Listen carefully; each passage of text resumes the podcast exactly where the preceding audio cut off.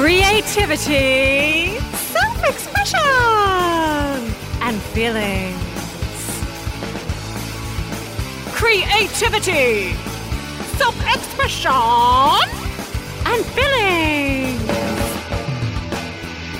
Make some noise, make some noise, make some noise, make some noise, make some noise, make some noise, make some noise. It's a podcast. Okay, let's hear it.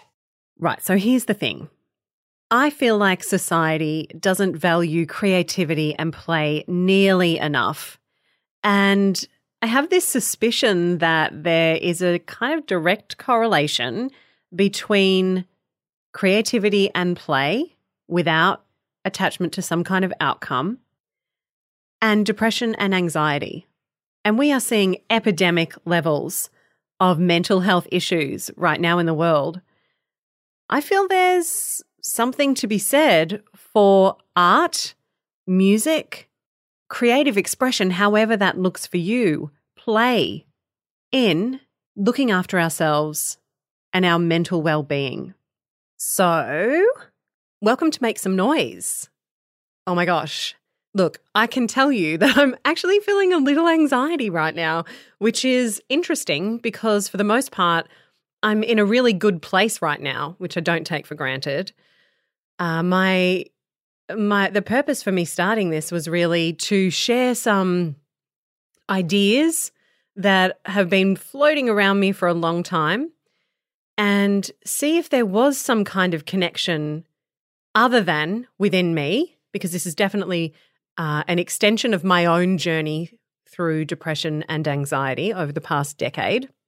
I've really realized that there's been this direct connection between suppression, whether that's suppression of my emotions, but more recently, I've realized it's also been a suppression of like who I really am, my creativity.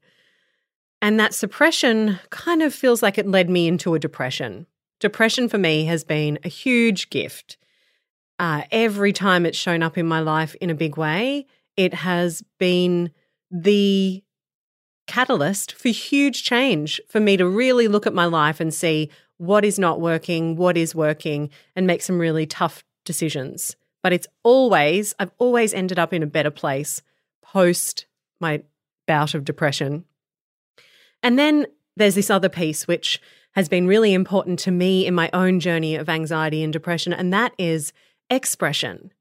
So I feel like for me, the journey has been suppression, to depression and then expression to kind of move through. And it started as me with a video camera running on the beach at the height of my depression while I was in therapy, recording little video clips of whatever was going on in my head that day. I'd find running uh, and exercise in general was a really great tool for me back then to find clarity because my head was all so noisy. And making the noise, me expressing what was going on in there, really helped me to figure out what I wanted in life and what was going on for me at that time. And I found that when I shared it with the world, uh, which was really just my Facebook friends back then, it resonated with people because there were way more people suffering in silence who maybe hadn't been diagnosed and been put on a mental health plan and gotten the help they needed, like I had, but instead who had been thinking there was something, you know, innately wrong with them and the way they saw the world and their feelings and who they were. And so since then, for me, it's really been about figuring out who I am, expressing that consistently. And through doing that, giving permission to others to look at themselves and figure out who they are. So, the reason this podcast exists is because during this journey, seeing this link that has shown up for me around suppression, depression, and expression, I really wanted to explore what has busted the lid open on me lately and has lit up my soul and made me feel feelings that I didn't even know were possible. Joy, you know, I didn't, I hadn't really connected to that place. Presence, you know, being able to be in the moment. That was not possible for me in the heights of my anxiety for sure, and is a true gift these days. And so I want to explore that link between expression and creativity and recovery. And when I talk about recovery, when it comes to mental illness, I'm talking about uh, it in in like the sense of of addiction. You know, recovery as is a day by day thing, and I feel a little the same with depression. It's not necessarily that we ever overcome because that kind of that kind of insinuates that there's some kind of fairy tale ending for all of us. And I'm not sure that I believe that to be true, but I do know that I have extended periods now where I feel really good. And I don't take them for granted because I'm in recovery and it's a day by day thing. It's a day by day thing. And so when I talk about recovery. That's that's the that's the key element there. It's not about overcoming. It's about thriving with or uh, enjoying those moments where we're not debilitated by our own minds. So I have to say, I do have some hesitations. I have been a little bit afraid about putting this out there because I don't want to become an advocate for non medication, even though for myself, it hasn't been my own path. I have done loads of other things to help with my recovery for my own personal reasons. And I do not want to become an advocate for going it alone. Uh, I did not go it alone. I just did not do it with medication. Medication was not for me, and I am in no way suggesting that it's not for everyone. I believe medication, when it comes to mental illness, absolutely has a place.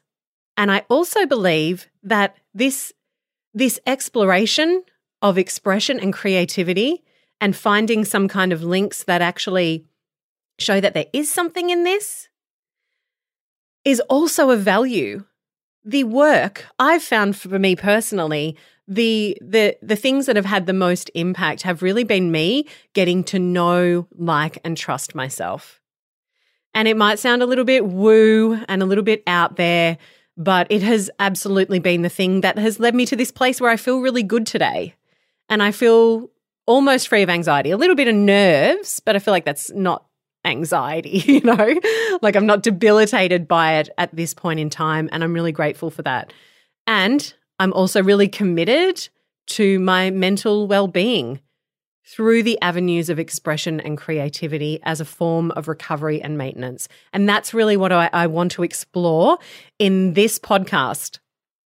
In no way is it a suggestion that this alone is going to cure you because, like I said before, it's not about having a cure. It's not about overcoming this thing. It's about learning to live with, learning to thrive in, uh, and taking those moments of recovery day by day, having some kind of maintenance in place so that we can stay on track and aligned to uh, our own, you know, we can find ourselves, live life to the beat of our own drums, and stop shaming us for not being normal.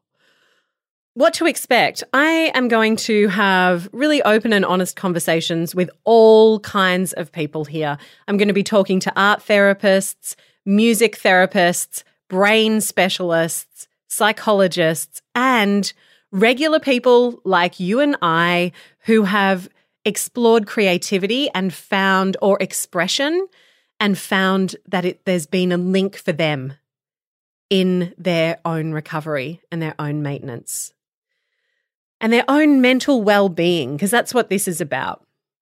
So, what you're going to hear is stories and theories and maybe some experiments that you can try to reconnect to you, to reduce the shame around depression. And God, I say, stigma. I really despise that word because I don't, I don't, I don't, I don't really feel like there is a stigma for me around mental health anymore. It's just, you know, making some noise about this. The more we talk openly about our own mental health struggles, the more we feel seen and heard. And that's really important because from my experience and from everyone I know who has had some kind of form of d- depression or anxiety or mental health issues, we can feel so alone.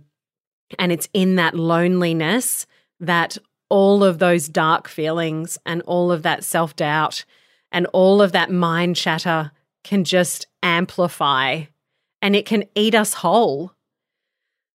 We need to make some noise.